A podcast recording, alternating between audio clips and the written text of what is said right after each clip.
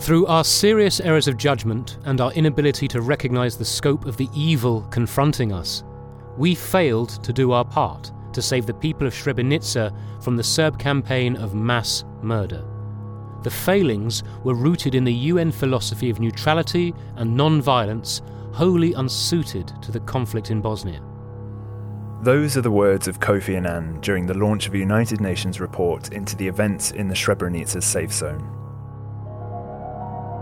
It's now November 1999, and Kofi Annan's the UN Secretary-General. During the fall of Srebrenica, he was the Under-Secretary-General in charge of the UN's peacekeeping operations. The French newspaper Le Monde says his words are unprecedented in the United Nations history. The 150-page report recognises the UN's errors of judgment and calls for all member states involved in the conflict to conduct national inquiries into their responsibilities over the abandonment and the subsequent massacre of thousands of people in the enclave.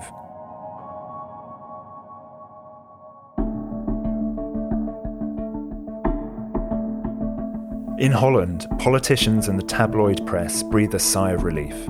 This UN report seems to let their blue helmet peacekeepers off the hook. As we heard in episode 4, Dutchbat have already been investigated and cleared of any responsibility by their own Ministry of Defence.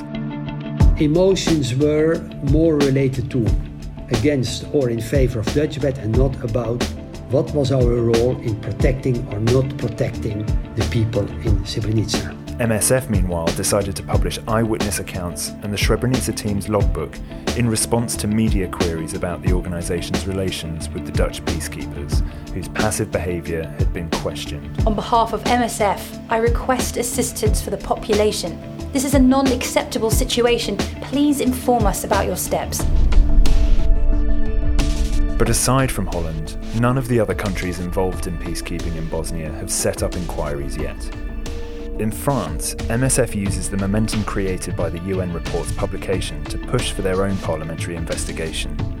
But will MSF succeed in getting the French to examine their actions in Srebrenica in the summer of 1995? And if a parliamentary commission is established, is it the role of a humanitarian medical organisation to actively monitor it with a critical eye? As time passes, it gives those in MSF space to reconsider the organisation's own actions during the fall. Is it possible for individuals, and even the organisation as a whole, to ignore the global circumstances and responsibilities that led to the abandonment and massacre of a population they worked with? I'm Nick Owen, and this is Médecins Sans Frontières speaking out, Srebrenica. Today, we say enough. Even war as wolves. Civils massés le long de la frontière risquent d'un jour à l'autre d'être repoussés. Stop the bombing of defenseless civilians in Chechnya. Not the scientific research for that. We know that those people are dying. Episode 5: Mechanisms and Expectations. In December 1999. MSF wins the Nobel Peace Prize for their humanitarian work around the world. In his acceptance speech, the organisation's international president draws attention to Srebrenica. If UN military operations are to protect civilian populations in the future, they must go beyond the mea culpa excuses of the Secretary-General over Srebrenica and Rwanda. There must be a reform of peacekeeping operations in the UN. Member states of the Security Council should be held publicly accountable for the decisions that they do or do not vote for. The need to decide where the responsibilities lie is still incredibly strong 5 years on. No one wants this to happen again. As the next millennium begins, MSF France are discussing how to get a French parliamentary inquiry on Srebrenica. On the 20th of March, MSF France's legal advisers put out an internal memo on the latest. Fabien Dubuet is one of those advisors.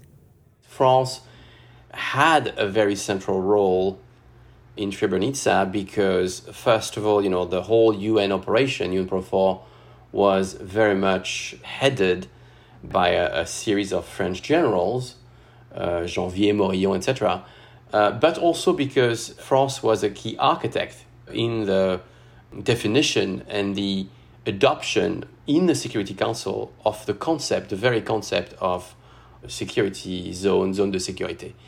So, there was this context. Then there was, I would say, something that was a more strategic or systemic development, which was that we were at the end of the Cold War and there were a lot of reforms, ongoing reforms of the military apparatus, basically moving from having the military very static to more mobility, basically the projection of military forces abroad, which we have seen since then. And our assessment was that, you know, we would be dealing with more military operations, mixing, you know, military and humanitarian objectives. And we needed more clarity, basically, on what we could expect from these operations, especially in terms of protection of civilians.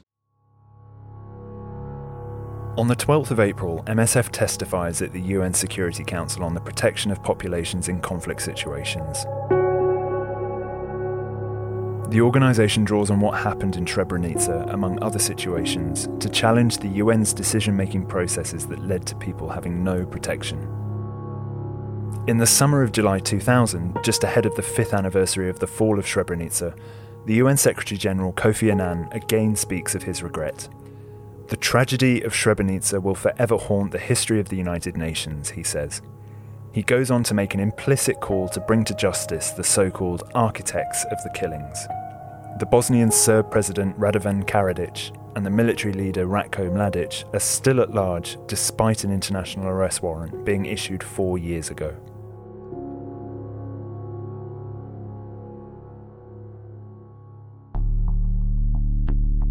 At a press conference 2 days later, MSF France launches its public appeal for a French parliamentary inquiry. The press kit to go with the appeal includes many of the documents and testimonies we've heard in this series so far, like the logbook or sit-reps from the MSF team in Srebrenica, witness statements taken from survivors in Tuzla, MSF's Nobel Peace Prize speech, and extracts from the UN report published at the end of 1999. MSF's legal advisor, Françoise Bouchet-Saulnier, is working on the campaign. Alors l'idée, c'était pas d'obtenir des condamnations devant le Parlement, mais d'obtenir des explications. The idea was not to obtain convictions before Parliament, but to obtain explanations, to understand the facts and the responsibilities that led to this massacre. How did humanitarian and military responsibilities overlap?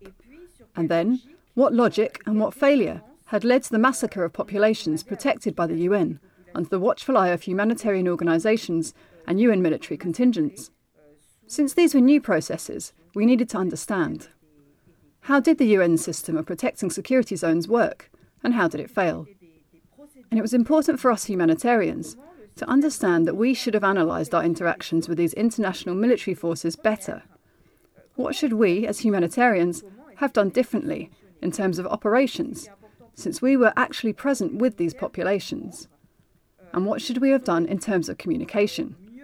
They had denied the number of dead, and we were left alone in saying no. But people died.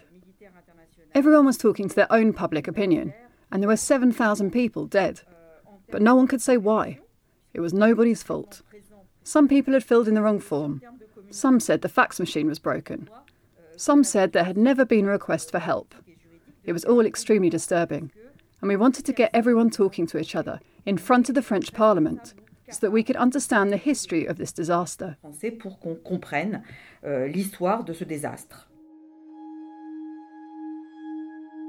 chairman of the French Parliament's Defence Commission, Paul Quilès, responds to MSF by saying he'll look into setting up a fact-finding commission after the summer recess.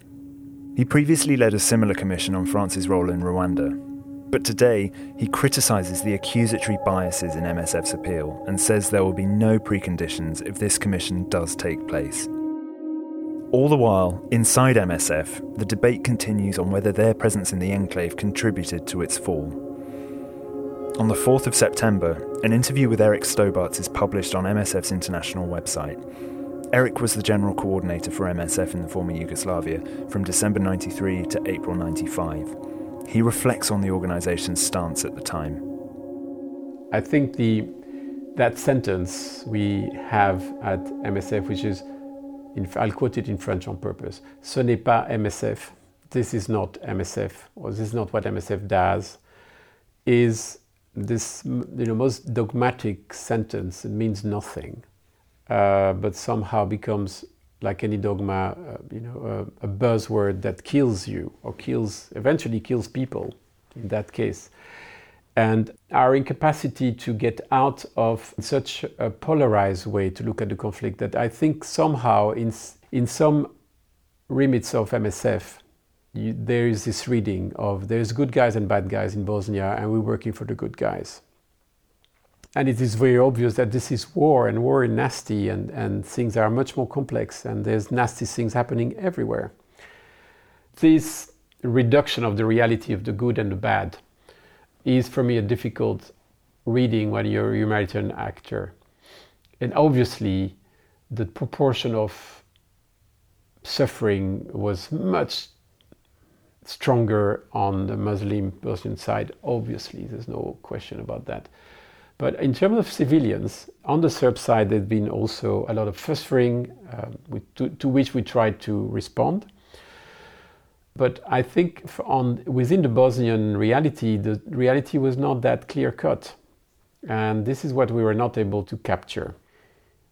Obviously, with this reality, it's very difficult to think out of a box, and preserving this humanitarian nature, the neutrality of the organization, that cannot move into a political sphere, is a fallacy, because obviously the fact that we were sitting in enclaves was a highly political decision, because there happened to be, a decision against another party. So it was not neutral.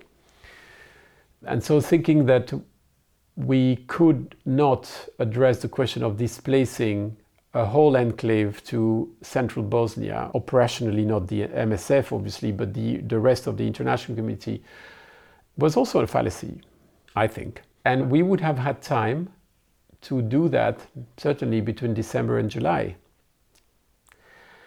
And that's why I'm so upset. And I feel we have to blame ourselves. And I have to blame myself. I do constantly on Srebrenica. But I found very sad that we never had a moment of discussion, looking back through this light. And it's a hard discussion. It's a hard lesson, but we need to do it. I think we still have to do it. When the French Parliament resumes in the autumn of 2000, MSF France renews the pressure for a commission of inquiry by sending a series of documents to their media and parliamentary contacts. MSF's request does not reflect an anti-military or anti-Bernard Janvier crusade. On the contrary, we want the Commission to learn from what happened, in order to ensure that France never again deploys a military force that is powerless to act in the face of criminal policies implemented against a civilian population. Nor is our request the first step towards a judgment of France's political and military leaders for complicity in crimes against humanity. Our sole purpose is to establish political and military responsibility. In November, the Foreign Affairs Committee of the French National Assembly announced the establishment of a fact-finding commission to investigate the events in Srebrenica in July 1995. The group is to be made up of 10 MPs and 2 rapporteurs. But a fact-finding commission is not the same as a commission of inquiry that MSF has been calling for. MSF legal advisor Françoise Bouchet-Saulnier. C'est une procédure quasiment judiciaire où le Parlement a le pouvoir de demander la déclassification. A commission of inquiry is a quasi-judicial procedure where Parliament has the power to request the declassification of documents, and people are heard under oath. Parliament also has the power to obtain secret defence documents, among other things. But Parliament did not want to adopt this method, and so we ended up with a slightly weaker system, which was the fact-finding mission. A massacre of 7,000 people means that political considerations have to take a back seat.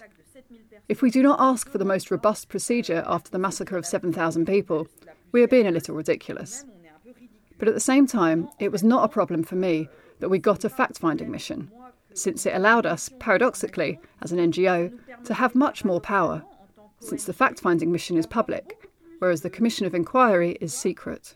So that finally allowed us to be present at all the meetings, and to put quite a lot of pressure on both the media and the parliamentarians, as their work was finally being done under our watch. It also meant that we could get the media interested in what was going on. It's an important but difficult moment for the MSF France team. Credibility and humanitarian professionalism were at stake.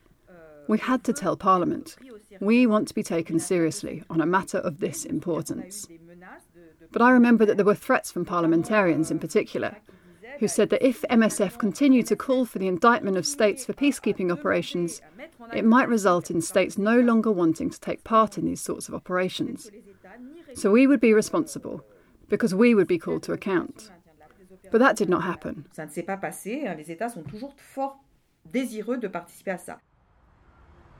The same day, MSF France publicly calls on the French president and government to give the Commission's MPs access to documents and interviews with all those involved to help pinpoint where the responsibilities lie.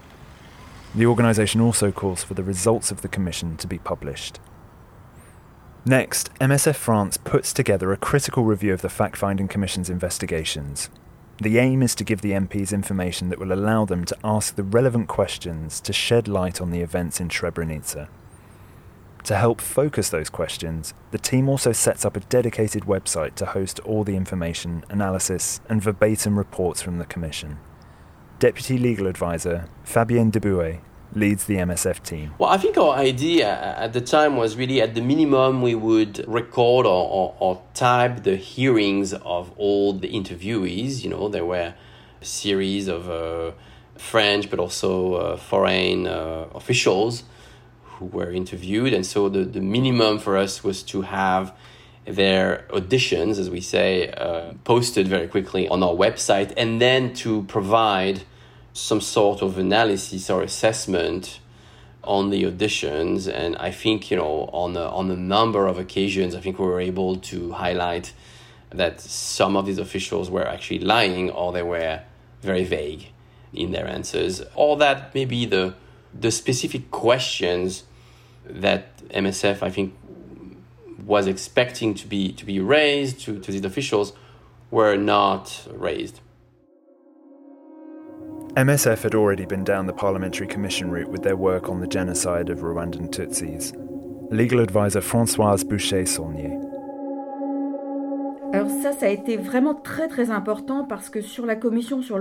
It was really very, very important for us, because we trusted Parliament with the Commission on Rwanda. We trusted it, and we let things take their course, and the result was extremely disappointing for us.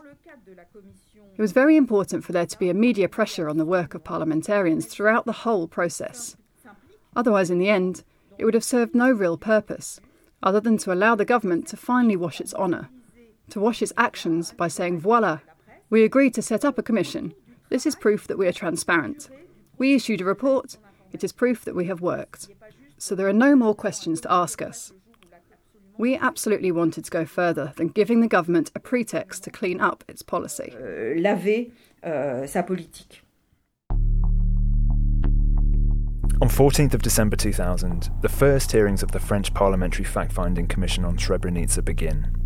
MSF puts out a press release listing the questions it feels the Commission should be answering. The benefits and strengths of this new MSF website becomes clear just before Christmas 2000, when MSF France publishes an explosive document they just sent to the Fact-Finding Commission. The document is a confidential cable from the UN. It confirms the theory that French President Jacques Chirac and President of Republika Srpska, Slobodan Milosevic, reached an agreement in 1995 to free French Blue Helmet hostages in exchange for a suspension of airstrikes. It appears that the rumours were true. This is just the first of many times over the next few months that MSF actively pushes the Commission hearings in the direction they think they should take. Françoise again. We wanted to use our legitimacy as actors in the field. We are not a human rights organisation. We are not an organisation that seeks justice or the identification of a guilty party. We want accountability and transparency in the protection of populations.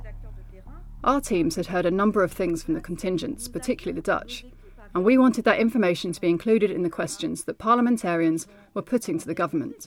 Obviously, the parliamentarians had very few details, and so we would send them documents that they would have the relevant questions to ask the members of the government or the army during the hearings. But we also wanted them to be able to ask questions about the answers. In the new year, the president of MSF France writes to the president of the commission with a list of around 20 people they think should be called to testify. MSF then sends a letter to the UN Secretary-General and the NATO Secretary-General asking for some of their current and former officials to attend a commission hearing on their actions during the fall of Srebrenica. But on the 31st of January, NATO writes to MSF saying that their request never arrived. MSF publishes the response on their website 2 weeks later. Meanwhile, the two French generals involved in the events in Srebrenica, Bernard Janvier and Philippe Morillon, are due to testify at the International Criminal Tribunal for the former Yugoslavia, the ICTY. Morillon was the UNPROFOR leader who stood on the balcony of Srebrenica post office, promising to protect the population back when MSF first entered the enclave in 1993. While Janvier was the UNPROFOR commander during the enclave's fall in July 1995, he's the one involved in the hostages for airstrike scandal. In a press release on the 24th of January, the French Ministry of Defence asks for both generals to be heard behind closed doors. They say that this is the International Criminal Tribunal's normal procedure, but this is news to the court. MSF publicly challenges the commission in a press release. Such a light attitude regarding a straightforward procedural issue raises serious concerns regarding the consideration of substantive issues. This decision could call into question the credibility and relevance of the investigatory work conducted by the MPs. It also leaves unanswered key questions that were to be asked today, in particular to General Janvier.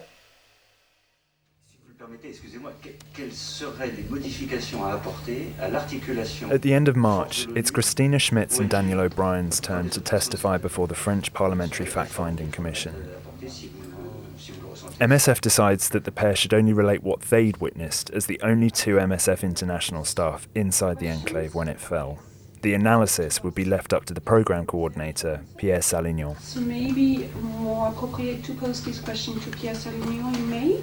Much of what Christina and Daniel tell the Commission on the 29th of March is from the sit-reps and messages we heard in episode 3. After their statements, the pair answer questions from the MPs, and there's a small standoff over the foreseeable and unforeseeable nature of the attack and massacres. First of all, it remains a question to everybody here. Was it predictable? Did other people know? Did you know that it was happening? We did not, although looking backwards, it looks as if it was predictable. Christina and Daniel stress that while the attack may be foreseeable, the lack of intervention by UNPROFOR to protect the population wasn't. On the 26th of April, MSF publishes two more confidential documents on its Srebrenica website. These both seem to prove that a non-intervention agreement was made between General Mladić and UNPROFOR. They also show there had been a lot of disagreements over the airstrikes within UNPROFOR, particularly between General Janvier and British General Rupert Smith. On the 16th of May 2001, MSF issues a press release announcing that Deputy Programme Manager Pierre Salignon will testify the next day. To give some political background to Pierre's upcoming testimony, MSF posts extracts from an old article in the Independent newspaper from October 1995 about the UN briefing where General Janvier advised abandoning the enclaves. When Pierre stands before the MPs at 9:30 the next morning, he says in no uncertain terms that the fall and massacres at Srebrenica were foreseeable and the people were abandoned. He says Christina and Daniel knew that there would be an attack on the enclave in June. It should have been even clearer to Western military observers. French newspaper Le Monde is divided over Pierre's testimony. While many of the points in MSF's assertions may be questionable, the organisation at least raises questions, seeks documents, and needles the deputies, who are not little concerned with accuracy. Thursday's hearing was a signal. If it goes no further, the French Parliament's commission on Srebrenica will have been a waste of time. In early June, MSF UK tries to convince the British authorities to allow General Rupert Smith to testify to the French Fact-Finding Commission. He was the UNPROFOR commander of Bosnia-Herzegovina who disagreed with his superior General Janvier over the airstrikes. The British refuse. On the 5th of June, MSF France sends the fact-finding commission some documents that Pierre Salignon referred to in his testimony. After these two moves, MSF decides to limit their public statements on Srebrenica until the commission publishes its report in the autumn. Privately, within the organisation, they're not optimistic. On the 2nd of July, General Janvier testifies again in a closed-door session of the Parliamentary Fact-Finding Commission. He tells the press that the minutes of the now-famous closed-door UN meeting in 1995 were not complete, adding that he had also recommended keeping observers on site and developing strategic airstrikes. Before the French Parliamentary Fact-Finding Commission publishes their report in November 2001, MSF send their own report to the British and Dutch media. Their analysis includes questions the organisation believes the Commission should be addressing, and also a list of documents they feel are critical for the Commission to perform its work. Françoise again. We wanted journalists to have a document from MSF in their hands that laid out the fundamental issues that the Fact-Finding Commission was supposed to have addressed by the time the Commission delivered its report. This allowed journalists to ask specific questions to the Commission officials, rather than simply listening to what the Commission officials had to say. During the conference on Rwanda, we remember Paul Quilès, the president of the Fact-Finding Mission, putting a 3,000-page report on the table and then giving the journalists a summary of the report. That summary was that France had nothing to be ashamed of in terms of what it did in Rwanda. And so the journalists who didn't have time to read a 3,000-page report filed their articles saying just that.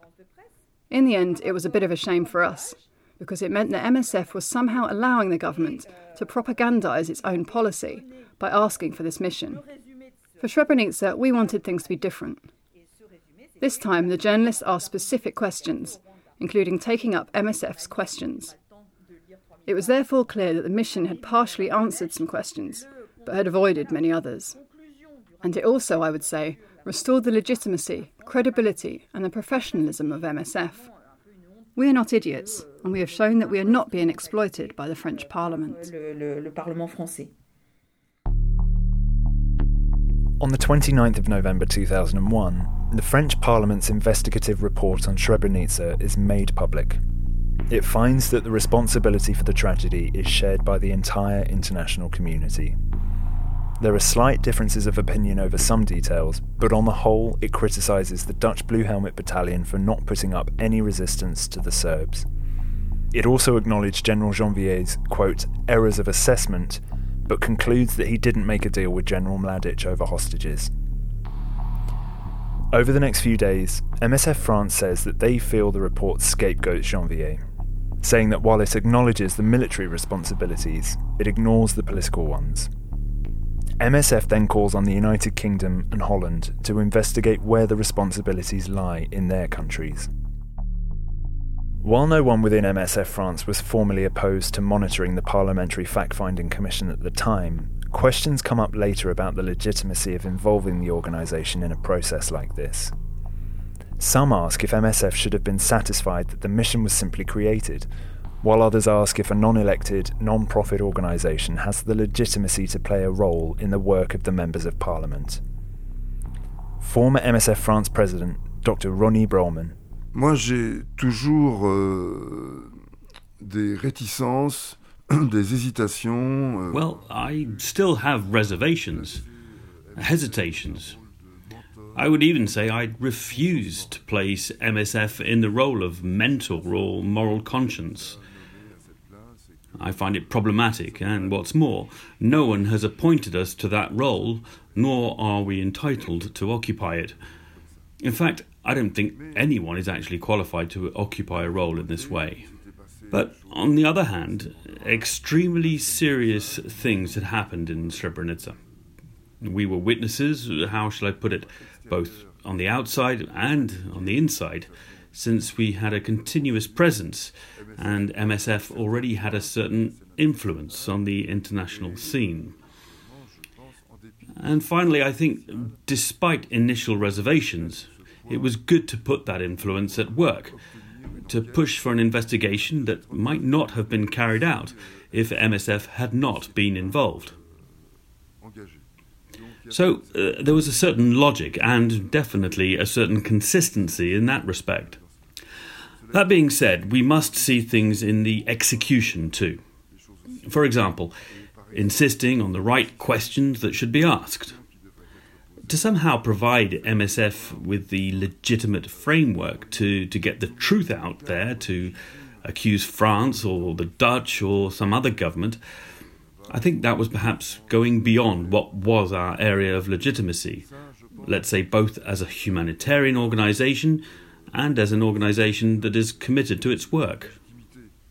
So yes, let MSF put its influence and weight behind a parliamentary fact-finding mission, but with a certain amount of restraint and without claiming to guide the debates of this committee and provide the right questions or the right points to be examined. Fournir les bonnes questions ou les bons points à examiner. Some say that MSF should have been challenged more, or speak of an element of revenge by what they call old Bosnia hands, who'd been on the ground or involved in coordinating MSF's response in July 1995. But being deeply involved in the later French fact-finding commission, Françoise Bouchet-Saulnier, MSF France legal advisor, sees it differently.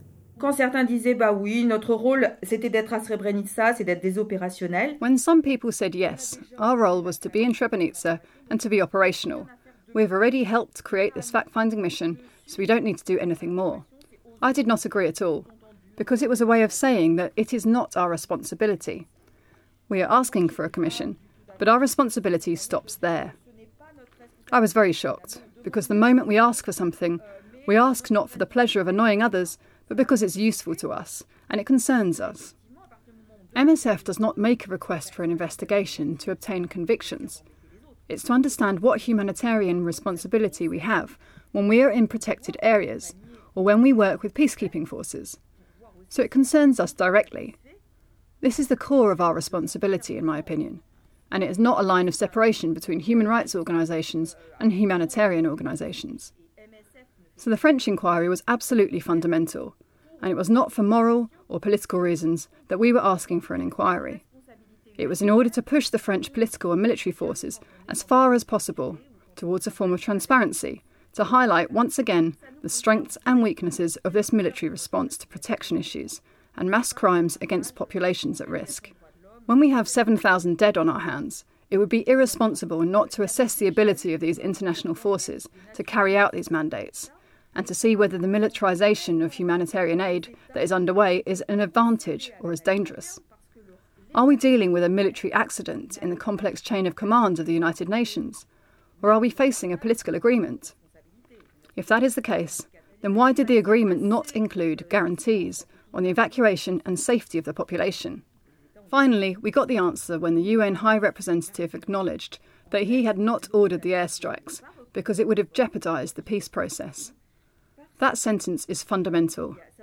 In fact, it has been more or less ignored because everyone else had other obsessions. And that's a crucial point.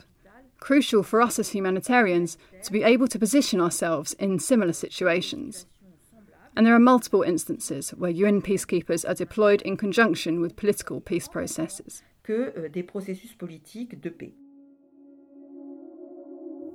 In April 2002, the Dutch Institute for War Documentation, the NIOD, is due to publish their Srebrenica investigation that Parliament asked them to start back in 1996. The day before the report comes out, MSF Holland opts for a similar tactic to their colleagues at MSF France. They issue a press release and an analysis by their team's working group on the NIOD report. It raises three questions about the foreseeability of the events of July 1995, which the organisation believed this latest report should answer. An op-ed piece is also published in the Dutch newspaper Trouw. Inevitably, we must recognise the mistakes that were made. This is crucial in order to ensure that people are never again left to fate in such a way.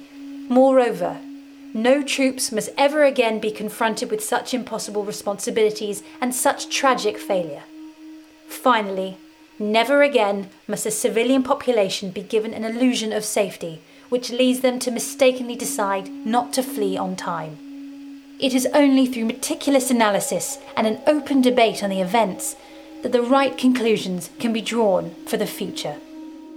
The Dutch NIOD report is published on April 10, 2002. Just like the French one the year before, it shares the responsibility across the international community, laying the blame this time on the UN. It accuses General Janvier of not authorising airstrikes in time, but again it rejects the notion of a hostage deal with Bosnian Serb forces. MSF Holland's Wouter Koch worked in Sarajevo and MSF Holland's Bosnia desk during the Bosnian War. Yeah, that is an old political trick. If you don't know it, you install a commission. They will be busy for 2 years, and by then something else will be more important. To be honest, we at MSF, we would do the same. The choice of the NIOD, that was politics. The NIOD was appointed because the NIOD is about history and has nothing to do with politics. This choice was already a depoliticization of the issue. We put it in the hands of historians that are known for being very slow. And then it ran into 2002 and they could take responsibilities with no consequences. It was like a balloon that was empty. And by that time there was recognition of the fact that Dutchbat had failed. But in 1995, 1996, that was not yet possible. Although seeming to not shed any new light on why Srebrenica was abandoned or who was to blame for its fall, the entire Dutch government and the army's chief of staff resigned 6 days after the report's publication. In May, a detailed analysis of the NIOD report is sent around internally at MSF Holland, and at the end of the month they hold a meeting together with one of the members of NIOD to discuss the lessons learned. The team goes on to discuss the risks involved in speaking out. Speaking out is good, but you should not let yourself be used for political purposes. Do not spread messages without being aware of the source, or you are being used. Political authorities make use of the media, and media is controlled by all sorts of mechanisms. It's difficult to prepare journalists and influence what is published in the media. When the political will is not there, we have to go straight to the public. MSF is not out there to collect data, but to speak out for the people. When all doors are closed, the people we work with still need to know what is going on. On the 5th of June 2002, the Dutch Parliament creates an inquiry commission to investigate the fall of Srebrenica. The commission's report is published at the start of 2003. The next day, MSF Holland issue a press release noting that the commission has again failed to answer the key questions regarding responsibility for the mass killings. An email from Wouter Koch to colleagues at MSF calls it a meagre duplication of the much more thorough NIOD report. The organisation again calls on the UK to conduct an investigation into their own responsibility for the events in Srebrenica. They also call on the United States to do the same. In 2020, neither country has begun an investigation. For those at MSF in the years it was present in the enclave, and for the decade of debates, commissions and reports after, there are mixed emotions on the organisation's actions during the fall of Srebrenica. From the experience of MSF in Srebrenica, and with the necessary distance in time, there are some lessons learned. MSF France legal advisor Françoise Bouchet-Saulnier. The danger of these peace processes, which are constantly underway before the United Nations, is that that specific moment is the most dangerous moment of war. It's dangerous because it's the last time the various parties are in a position of strength at the negotiating table. That is a truth that any novice diplomat knows. The humanitarian workers in particular must know it, and the UN diplomats must say it. And obviously, this is also the most dangerous moment for vulnerable populations, because no one is going to protect them at that time. It's a time for disagreement, for power fabrication. And so we realise that in the end, the enclaves were a problem in this peace process. This is particularly clear with the Dayton agreements, which came immediately after Srebrenica. These minorities in the enclaves had to be removed so that a peace could be made, a peace based on ethnically homogenous populations.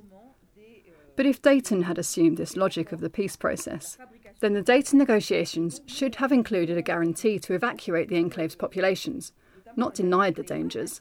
Guarantees had to be obtained, and we had to accept this dimension of the peace process, which was, yes, there is going to be a peace agreement on ethnically pure areas, and therefore we accept this political shame. We accept this military reality, and we make guarantees. But since no one had accepted that reality, well, everyone just let the population be slaughtered. And that for us is part of the political fault. part of the military fault and part of the humanitarian fault for not pointing that out. I think the MSF, at least, thanks to the work that was done in the fact-finding mission, highlighted the fault that had been committed, and it is a way to clear a little of the humanitarian responsibility in these processes. Dédouaner de la responsabilité humanitaire dans ces processus-là. Fabien Dubuet. I think MSF was legitimate in pushing for this exercise. Look, we were in Srebrenica. We lost colleagues. We lost patients. And so there was a really full legitimacy to do that. I think the question is always, how far do you go? And, how do you define your scope of competence and legitimacy? We went very far, I think, with Srebrenica and the Commission. Sometimes maybe too far. I don't know. But at the end of the day, I think it was the right move. And I think my only regret is that this was probably one of the last major initiatives from MSF on the protection of civilians, at least a visible one, because in the reality of operations in the field, and the reality is that MSF on a weekly basis is very much involved in the protection of civilians. In our engagement, in our dialogue with the UN Secretariat, with the Security Council, with the member states, to push the protection of civilians agenda, I just wish that we would be a little bit more honest about what we're doing behind the scene, because I think now maybe there's too much gap between what we actually push or what we actually do behind the scenes at the request of colleagues on the ground, at the request of operations, and the reality of our public communication. I think we may want or we may need to reconcile this a little bit more today, and also not forget that the first line for the protection of civilians is in the field, and that humanitarian action is assistance and protection. And there's a lot you can do in the field of humanitarian affairs as a medical and humanitarian organization to push the protection of civilians agenda. There is no doubt that in the 90s, MSF and MSF is made of people and human beings, and a lot of colleagues were quite traumatized by the experience in Rwanda, the experience in Srebrenica and Bosnia, and that's very much understandable. And I think for a lot of them, they felt guilty, or they felt that they had been fooled. They were told that there would be this promise of protection for the people, for the populations, and in the end, these promises were just abandoned. And I think for a lot of them, there was this idea that this won't happen again. I will not be fooled again, and so we have to be less naive. We can't believe in the protection of civilians by peacekeepers, and so we have to stay away from these conversations, and we have to be careful when we call for the protection of civilians. And I completely understand that. I respect it. I also actually share that for a long time, but I still believe that it's important for MSF to be part of these conversations, because, you learn from your mistakes and your trauma, and precisely I think today maybe our voice is a little bit less naive, and I think our voice is probably more grounded because of these experiences and because of the trauma of many colleagues. So I think we should not leave the table on these issues. On the contrary, we should make sure that this more mature voice is used to continue to push, because there's still a lot of work, obviously, on this front. As we said at the start of this series, the action of speaking out often poses dilemmas for MSF. The context of the war in former Yugoslavia, and more specifically the fall of Srebrenica, highlights this complexity for MSF. By providing medical aid to a besieged population, was MSF contributing, like prison doctors, to the strategy of the besieging Serbian troops, and also perhaps softening their image? On the other hand, should MSF have called for the evacuation of the civilians who wanted to leave? And if so, would it have abetted the ethnic cleansing policy of the besieging army? Should MSF have trusted the ability of the UN protection forces to protect civilians? Is it the role of a humanitarian medical organisation to issue an appeal for an investigative parliamentary commission, then, once it's established, to actively monitor it with a critical eye? Some of these dilemmas show that the decisions to speak out or not, and how, isn't governed by a simple set of rules and regulations. At times of great uncertainty, during crisis, the difficult choices that will have to be made must be measured against a clear understanding of the context. There's no other way. But it's interesting and essential to look at how past decisions can guide future choices that MSF and other similar organisations will have to make.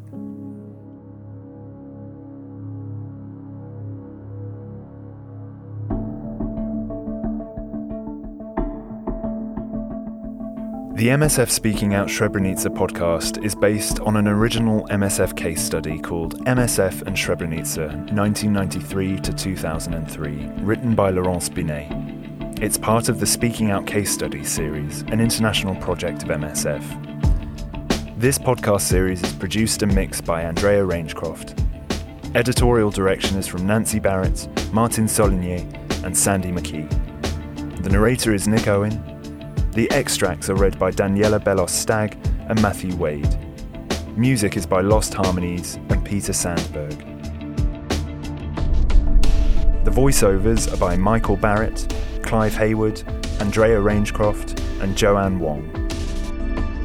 A special thanks to Françoise Bouchet-Saulnier, Dr. Rony Brauman, Dr. Georges Dalmagne, Dr. Graziella Diap, Fabien Dubuet, Graziella Godin, Wouter Koch, Dr. Jacques D'Emiliano, Stefan Oberreit, and Eric Stobbaerts.